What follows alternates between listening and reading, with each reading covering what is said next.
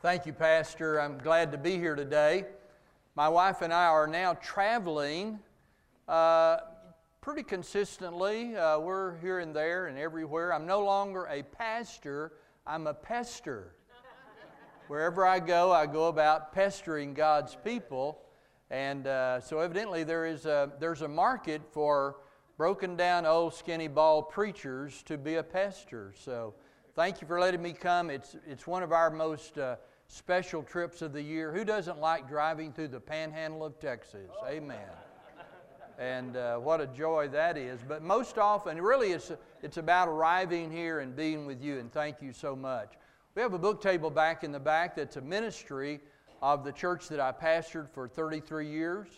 And uh, let me just uh, put some books in front of you. The last uh, series that I preached to the church that I pastored are nine holy gifts shaping, strengthening, and sustaining your daily walk with God. And uh, that's a great book to help you learn how to have a devotional life as well as have a daily life with God also. After, uh, after I stepped down from being a pastor, the first uh, year and a half of uh, being out, and really I wasn't out preaching as much, took sort of a six month sabbatical from traveling and, and took some time off. And during that time, I wrote the book, Still a Baptist, Neither Angry Nor Ashamed of It. And uh, I had, it, it's a book that I researched and wrote. All the other books I have preached and then rewritten into a book form. This one I wrote simply for the joy and the challenge of knowing who we are as Baptists. Little did I know that God would take this book and throw me into a huge ministry of preaching on Sunday to churches and even Sunday through Wednesday on Still a Baptist seminars. And uh, for the last uh, little less than two years now, I've done about 20 seminars already, and already have a good, good schedule next year already planned as well. So if you really want to know who you are, this is a great book for that. This is my latest book entitled Does God Care? Three Stewardship Truths God wants you to know and live by. And uh, it's, it's a real simple outline. God cares about you personally. Amen? Amen. He really does. It's, he doesn't have this large global view, He has a very individual view of people. He, he knows who you are, and He cares about you personally. And then, secondly, God cares for you presently. Every day of our life, God is engineering provision for you, He's taking care of you. And then finally, the third truth is God cares through you potentially. That is, God wants to build up your financial life so that you can take care of your family, take care of your church, uh, send the gospel out through Faith Promise Missions, take care of the poor. God wants your financial life to be so abundant that you're able to partner with Him in doing His will. Isn't that a great truth? You might want to get that. And by the way, I was going to finish the book with those three thoughts, but I couldn't until finally I wrote the, the appendix to the last, uh, the last uh, third uh, truth there. And the, the appendix is titled this If all of this is so, why am I still in a gigantic financial mess? And I, I give you a little clue on how to straighten up your financial life and uh, that's worth the $10 right there. And I hope you'll uh, take advantage of that. Again, thank you for letting me be here. Why don't you open a Bible today to 2 Corinthians 4 and mark that place. We're going to be in 2 Corinthians 4 and 5 today. That'll be where we're going to be studying God's Word today.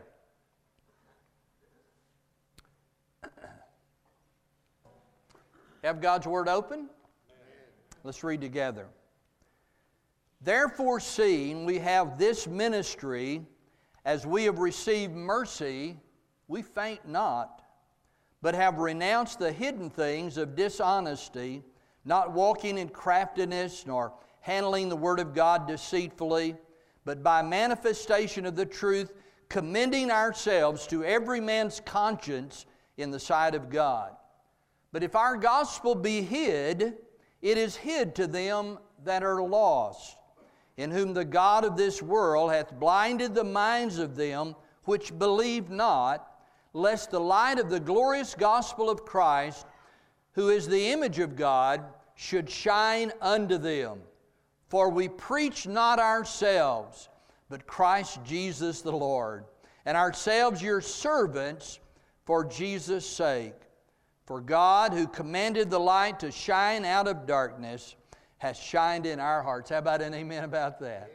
God's light has shined into our hearts to give the light of the knowledge of the glory of God in the face of Jesus Christ.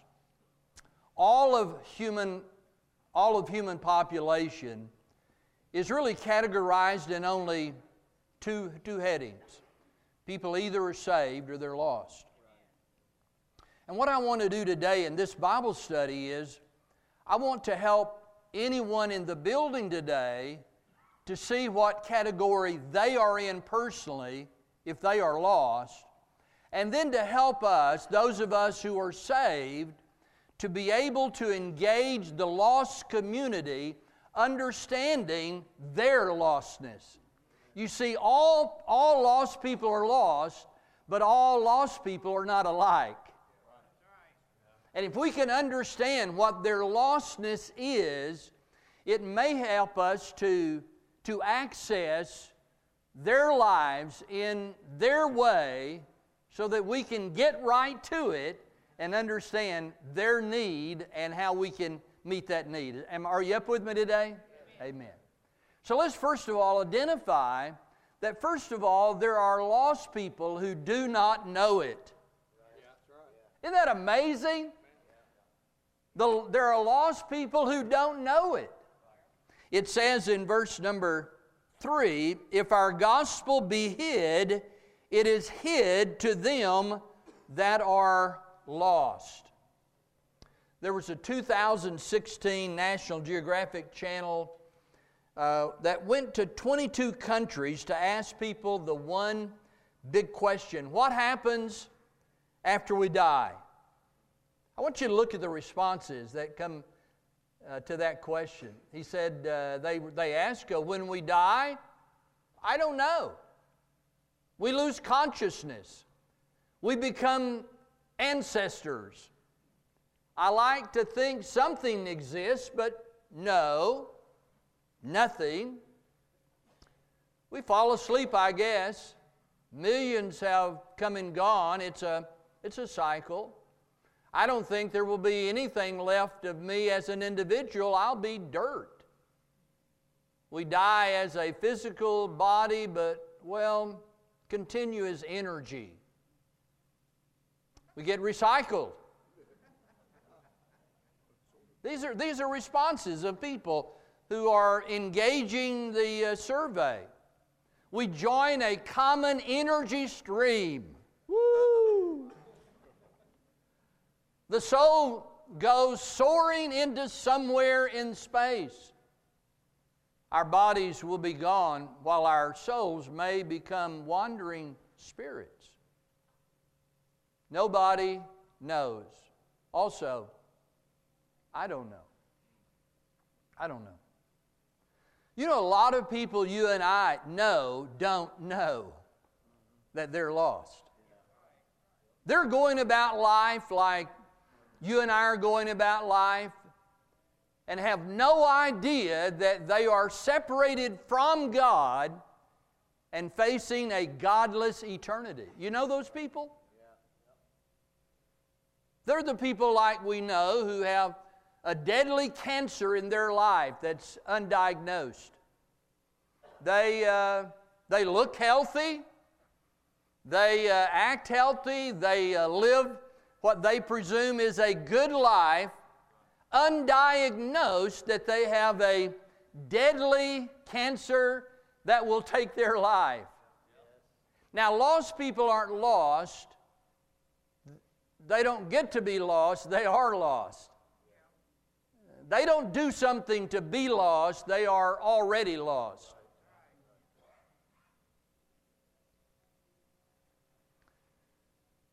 if our gospel be hid, and aren't you glad you know the gospel? See, that's what the that's what these lost people need. They are they're unaware of their condition and the cure to their condition, which is the gospel. If our gospel be hid, it is hid to them who are lost. Now, their problem, what we're trying to fill as Christian witnesses, is we're trying to fill what their need is, which is their problem is ignorance and their need is knowledge. They need the knowledge of God. Paul said, Everyone does not have the knowledge of God. I speak this to your shame. See, if we have the gospel, then we need to begin to share the gospel to people who don't know they are lost. Now, there are a couple of things that I listed of the reason why, uh, why the gospel is hid to this group. Many of our friends that we know, and I know some of these people, the gospel is hid to them because of, of religious ritualism. They're involved in a religion, even maybe a Christian religion, but it is hidden to them. The gospel is hidden because of all the ritualism involved in their idea of religion. You, are you with me? I mean, when they come across us, we're just another religious option. Because they're, and the word hid here means veiled. They, they, they, uh, they don't see what we see. And I think church ritualism, I, I'm, I am a Baptist. Obviously, I wrote a book on it. That's a, that's a shameless hint to go buy the book. I am a Baptist, and I don't really knock our, our Baptist churches and our Baptist brethren, but sometimes we elevate our ritualism to a fault. We make uh, minor things the major things when only the major thing for a lost person is the gospel. And whatever your rules are and whatever is distasteful to you isn't as big as the need for a lost person to hear the gospel. And it's also hidden by what I call false intellectualism. It's sort of like, eh, thank you. I've checked it out. I know better. I don't need what you have. You know, Romans 1 talks about those when they had the knowledge of God, they did not receive it, and thus they became fools because of that. And there are a lot of people who believe that they're intellectual, but they are afraid to to check out the gospel. They're uh, a little disarmed, a little bit uh, nervous about the thought that they may not have achieved the greatest knowledge. Ladies and gentlemen, the greatest knowledge is the knowledge of God. And no matter how smart your lost people are, and no matter how deeply religious your people are, lost people who, who don't know it need what you have. They need what you have. Now, you may be wondering, well, man, I don't know near enough. You know more than they do. You can stumble through a gospel presentation, and really within just a few minutes, you can memorize a very simple approach to the gospel the goodness of God to create us and our lost condition and Christ's provision for that and the only way to get to God is by grace through faith. And would you receive the Lord? And before you know it, you've kind of got the gospel movement headed in the right direction. Don't be afraid to go into those people who are, who are unaware because your knowledge of God is greater than theirs because they're in ignorance. Now, there's a second group that's mentioned, and it's uh, mentioned actually in verse number 4. And these are the lost people who, because they've hardened themselves against the gospel, are, are just shut off to the gospel. They just have built a barrier up. They've heard the gospel. You've told them the gospel. You've had a heart for them. You want them saved. but because they have not believed, they've become hardened to it. Let me show you what it says here in verse number 4. It says our, in verse 3 that our gospel is hid, hid to those that are lost, in whom the God of this world hath blinded not the eyes, but the minds of them which believe not. Now you need to see what it says there. It says these people have made a decision not to believe. That's what that says there. A.T. Robertson says that that phrase, believe not, means a willful disbelief. I think that's why when we present the gospel, we don't do that as just some kind of informational pass. That is, uh, here's some information, this will help you. I think we need to call people to believe. We need to not only give them information where they have something to believe, but we need to encourage them to believe. And A.T. Robertson says these people who believe not have uh, now heard the gospel, but now they say no to the gospel. Romans 1:32 says these are the people who know the knowledge of God and who are worthy of death, but still going on their way, lost. You see, the Bible says the wages of sin is death. The Bible says that the soul that sinneth, it shall die. The Bible says it's appointed in a man once to die, and after this, the judgment. See, there, there are two responses that happen to the knowledge of the gospel of Jesus Christ, and here they are. Hearing the gospel results in turning to Christ and trusting Him, or turning from Christ and rejecting Him. There's kind of not some neutral ground there, is there? Now, the gospel is hid to those that are lost who don't know that information. By the way, I forgot to tell you the person who doesn't know the gospel will go to the same eternity as those who know the gospel and reject the gospel. So, ignorance is not something we can say, well, they just don't know and it's going to be okay. No, it's not going to be okay. So, the, the gospel that uh, melts wax will also harden clay. And the response of people to the gospel is not some kind of passive, oh, well, maybe one of these days we'll see, maybe. This is a life and death. This is a heaven or hell matter. And maybe what we need to do is realize that when we share the gospel with people, they hear the gospel, they respond negatively toward that, then sometimes we just have to let that happen. I know that doesn't sound right, but it's Bible. You cannot make somebody right. believe something that they've chosen not to believe. Right. And here's what happens among fundamental ranks, and that is we're so keen on seeing people trust Christ, we would rather take a false profession from somebody than to just let God work in that person's life. And that happens also with parents who have children. They can pick fruit before it's ripe. We need to be careful while we're nurturing these young souls that they understand the gospel. I have several occasions I would call names here, but it would be inappropriate of people that I have begged, Would you allow me to share the gospel with you? And they say, No. What am I supposed to do?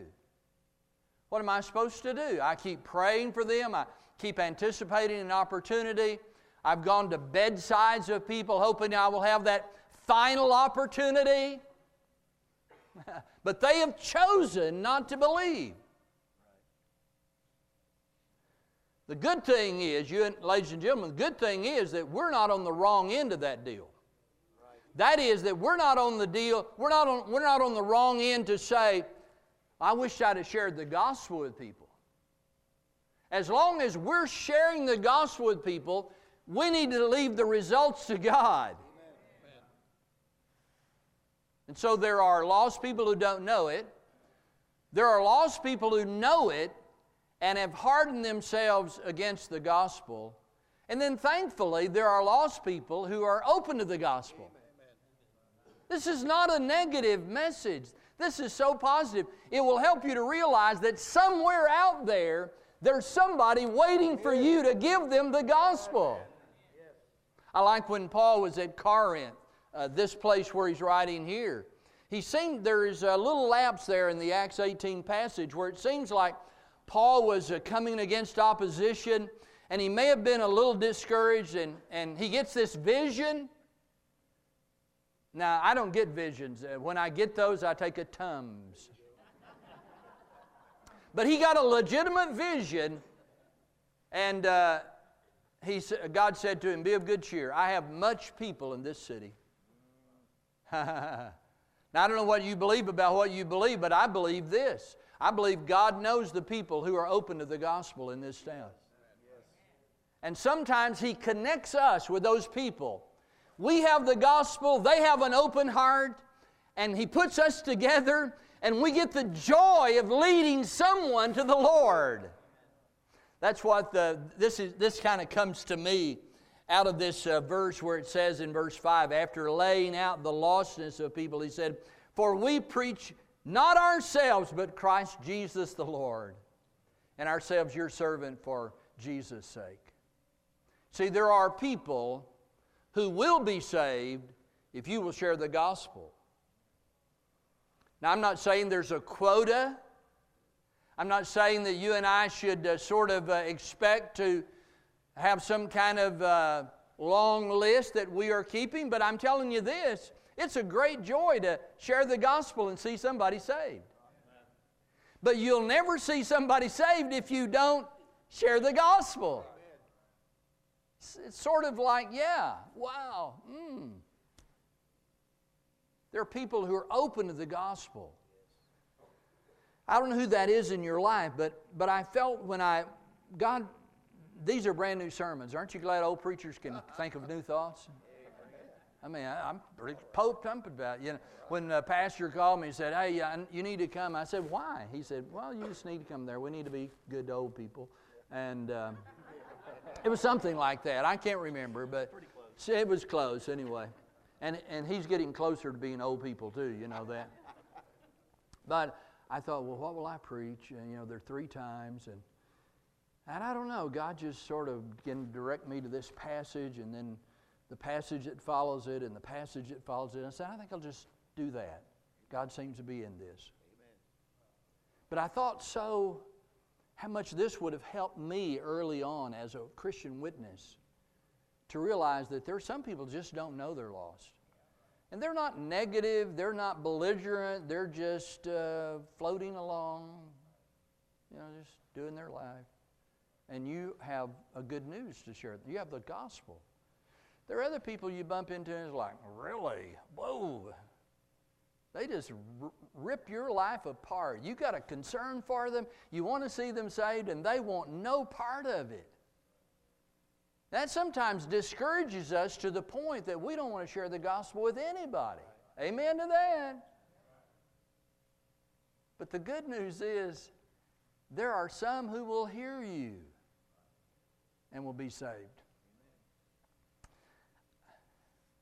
In my travels now, one of the most joyous things that happens, and this is this only happens a few times, but a few times is enough for me I was at a church in Arkansas, and a young lady, well, no, she wasn't young. She was about the age of my daughter, about 50, 48. And she had a, a little girl in tow. And she said, Brother Locke, I want you to meet my daughter. And she said to her daughter, uh, This is the man who was preaching when I was saved. Ah, it's like, whoa. I not only felt old in that moment, but I felt very happy. Yes. Yes. That God had somehow used me, a simple message of the gospel, that that lady had had a life change. And here, that, that was in a camp 30 years ago. And isn't God good to use us? Y'all not feel like, oh my, I've got to go out and tell somebody about Christ. Ooh, how boring. Might change somebody's eternity today. There are people who are open to the gospel.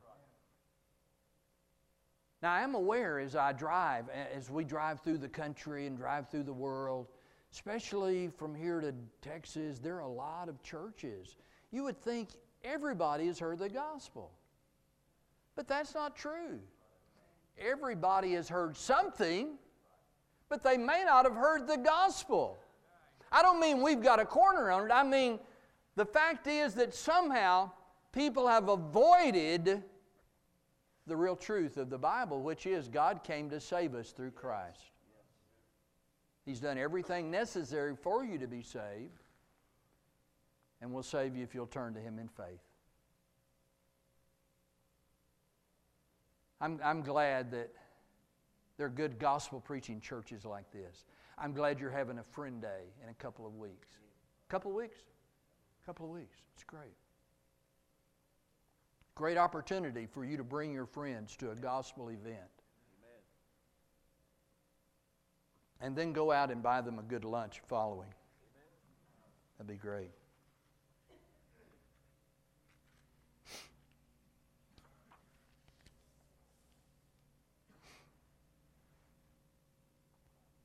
Here's, a, here's where I want to end today, and this again will help us. Number four some are lost, but think they're saved. Now, this is not in the passage, but it's in many other passages of the Bible. And I couldn't tell you or teach you this lesson without the realization that there are people that we engage with with the gospel that say, hey, thank you for that. I, I, am I'm, I'm, I'm okay. Now, the word saved may not be in their vocabulary, but they're okay. Yeah. Right? Yeah. And okay to them is whatever is okay to them. And I've listed some of the things that they think they're saved. Lost people who think they're saved, uh, they believe in God. And God is this empty canvas that anybody can fill anything in. Doesn't have to be specific, it doesn't have to be biblical. It can just be a God image in their life. And just because they believe in God, they think they're okay. Now, believing in God keeps you from being an atheist, but it doesn't get you to heaven. There are people who say, Well, uh, I like Jesus. I, have heard about him. I, I think he's cool. And there are a lot of people who, who want to cover their bases so they'll add a little Jesus to their life. Amen? There's so much influence of Eastern religions now that uh, uh, Jesus isn't a bad option to add. Really, that, that's the kind of common thought in our culture right now. You need to cover all bases. My pastor and I got put in a very awkward situation uh, about a month ago one of our church members and a church attendee, and one of our church members' brother, who's an attendee of our church, died. And we were reluctantly added to the program. He and I both were. And then when we uh, saw the uh, eulogy that was written by this man's daughter, she was a full blown yogist. And they were going to make sure, she was going to make sure that she did everything to to connect the spirit of her father to the next world. It became a very difficult decision for my pastor and myself, but jointly we both believed that once her bell was rung, you couldn't unring it. And that we were going to either be hurt in one way or we're going to be hurt in another way. And we chose to withdraw from that funeral service. It was very difficult for us.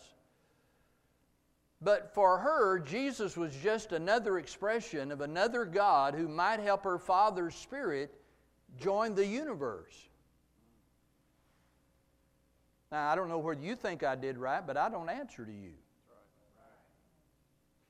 I answered to 50 plus years of ministry in my life to be joined to that kind of spirit, which to me is demonism. Everybody goes to heaven, right? Have you ever heard of anybody dying that didn't go to heaven? Every scoundrel in, in liberals, their obituary says, Well, we're glad that he's in a better place. Well, maybe he's not. Uh, I've been a Christian all of my life. Now, some people have been religious all of their life, but they haven't been a Christian all their life. You're born again, become a Christian. They're morally good, not as bad as others. They're sincere. You ever met some sincere person that says, Man, I tell you, I'm, I'm sincere. One afternoon, I had a little, uh, a little uh, desire for a, a a, a special cookie I like. You know the ones in the blue tins, the, the Danish cookies? You like those too? My address is mail them to Texas. So I went into the dollar store, and there they were. And I grabbed a tin of them, took them to my office, got my Dr. Pepper out, and was waiting for a celebratory moment, celebratory moment and I put the cookie in my mouth, and immediately I realized this is not my experience. I looked on the can, and they were made in China. No, they did not taste like fortune cookies. I was sincere. I bought what I thought was Danish cookies, but they were they came from China. What a disappointment many people's eternity will be when they have sincerely believed something but were sincerely wrong. There are people who walk forward at the end of a church service. Now, we're all about invitations, amen? We're all about calling people to faith. But somewhere between there and here, sometimes things get a little messed up. A little boy responded to an invitation in a previous church that I pastored. And, uh, you know, I'm very interested in him. I leaned down to him. I said, Young man, why are you coming? He said, Where are the bathrooms?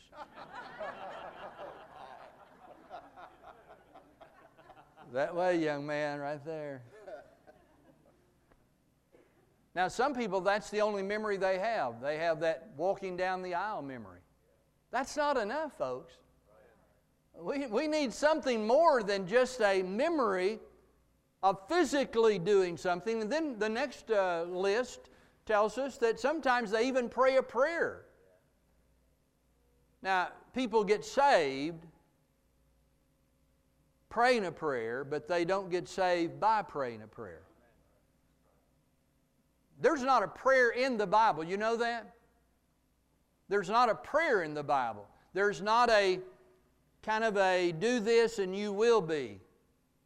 And so uh, salvation is more than a prayer prayed, it's more than a sincere response, it's more than walking down the aisle, it's more than being baptized. Thank God for being baptized. I was baptized within 15 minutes of being saved. I was saved one, one Sunday night on January the 1st, 1956, at the age of 10. And um, one of my buddies was being baptized that night, and Daddy said to me, Run, run to the house. We live right behind the church in the church parsonage get you a change of clothes, and come back within 15 minutes of being saved. I was a Baptist. Amen. I was a, I was a bubbly, bubbly, fully immersed Baptist. Now, I didn't know what that meant at that time, but I've since found out it was good. But people aren't saved by being baptized. There are people who've been sprinkled by their parents who did not have even a conscious knowledge of that and yet they are going to heaven based upon the sprinkling ceremony that they didn't know about. Our old Baptist brethren call that a water ceremony, then call it a baptism. People do good works. There are a lot of good works by good people who aren't saved. You have a tragedy in this uh, city right here, and there'll be people who will come to the response of that. They're good natured people, but they're lost. There are people also who go to church regularly. Amazing that people who sit in our buildings can actually be lost people. But what was it with our Savior's first church? Of the 12 apostles, there was a Judas, right? I'm not trying to cause doubt. I'm just trying to clear some ground here today to say if you're, uh, if you're going to heaven in your mind based on the fact that you go to church, you need to check that out. Just, I mean, I go to the donut shop, that didn't make me a donut. I love donut. I'm into whole food.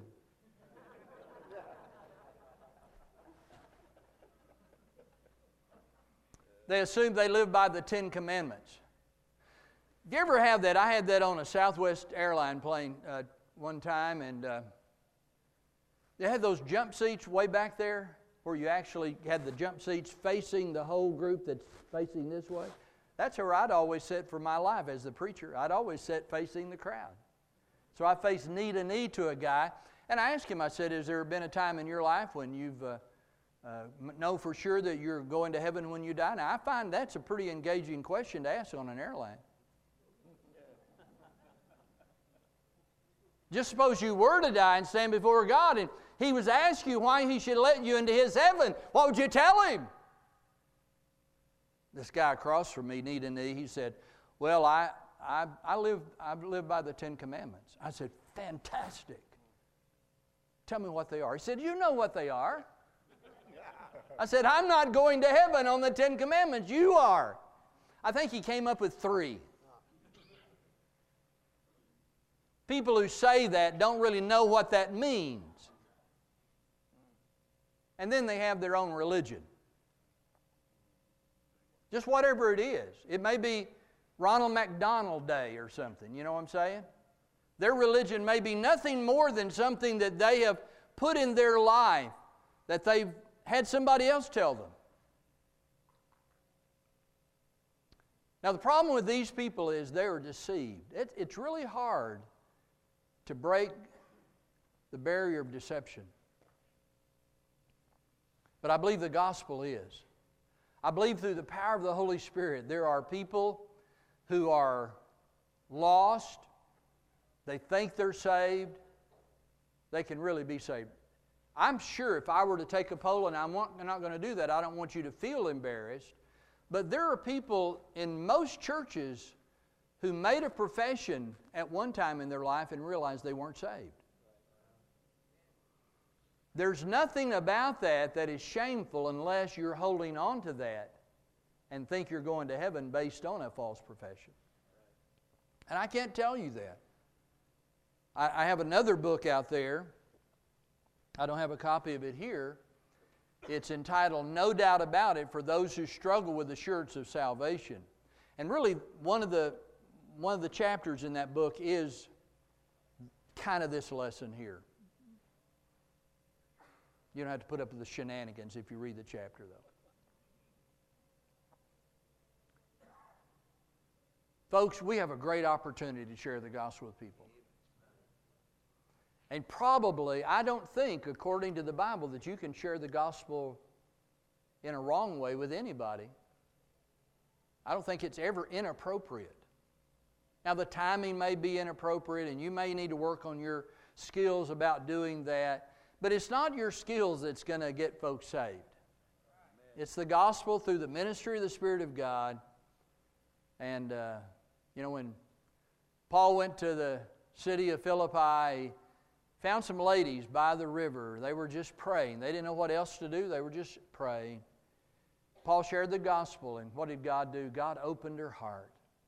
That's kind of what we need to pray for. We need to pray that God will open the hearts of people and uh, do that work in their life. I want you to keep your place in this passage because uh, I'll be teaching the next half of this from uh, verse number 7 on to the end of the chapter uh, in the second uh, session today. And uh, this is such a joy. I, I'm, I'm telling you, if I had a favorite church, it'd be wrong for me to say that, but I kind of whispered around. This is one of them. And this is a favorite family. and your favorite people to me too. And uh, I know what goes on in a lot of your lives. I, I'm on Facebook, you know. You can't think of some old person like me being on Facebook. I've got so many friends. I mean, I've got 2,400 friends. I have to wonder, who is that?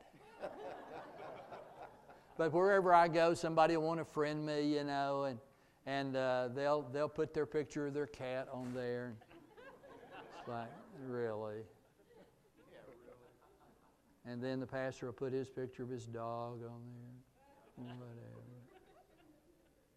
But I do, I do, I do love keeping up with you, and I do keep up with you and pray for you, pray for your pastors, and uh, thank God for the transition that's going on. Let me give you just a little bit of uh, two minutes, two minutes, promise you, of the transition that I went through with a young man in our church who was 30 at the time, about 28 when the process started.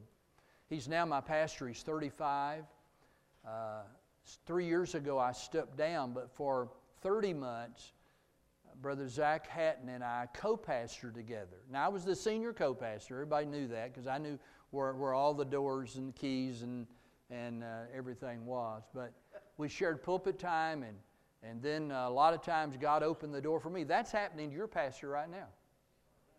This, this is not a made up deal that he's kind of he's got an agent out there saying, Get me in here or there. God in heaven's putting him where he needs to be. And he's going about preaching. And this is something God's going to use in his life in his future. But I did that, and God opened up doors for me to be gone so that the next pastor would feel the joy and pressure of uh, being a pastor. And that's happening right now. And it's so neat to see that replicated. And it's not something I came up with, it's a Bible plan. Moses had Joshua. Joshua took over when Moses died. Thank you. Yeah, really. Yeah. I keep moving. I'm a moving target, you know, like, you ain't getting me. Elijah had Elisha, and he didn't die. Amen. All right, we got that all right. Jesus had the disciples, Barnabas had Saul, Paul had Timothy. This is a Bible plan. You guys are doing it the right way. God's going to honor that. And, and Brother, Brother Bill isn't near where I was at 71 when I stood down. But our church needed a future, and the future was a young preacher. I'm still pretty good at what I do. Yeah. That's right. I can still do this thing. But our church needed a young, that needed young leadership, and God is blessing that at our church with young families who are being attracted to a young pastor who has children that are nine and six, and I'm excited for him. And I'm excited for him to be my pastor. One final thing. I was at a conference in Tennessee, and among those shouting, aisle running preachers, it's fun to go there. I can't stand the pressure of it after there two or three days. I'm so tired watching. but one of the guys had just done a transition, and he said this God broke my heart. He said, My wife will now have a pastor. And that simply meant that if something happened to him, that the pastor's wife would be taken care of. God broke my heart about that. Now, I'm not, I'm not checking out anytime soon, so don't take my pulse today or anything. I'm okay. But I know this we've got leadership in our church that's going to take care of families like my wife and myself. And that's going to happen because this transition took place. I want to confirm that today as being God's plan, and uh, glad you're staying with it. We've had young couples. Our pastor led uh, a couple, a man and his wife, to the Lord this week that will be coming this, this Sunday. We baptized five last week in our little bitty church. God's so good. Amen. I'm glad y'all be back around. We're having church here in about five minutes. Yes.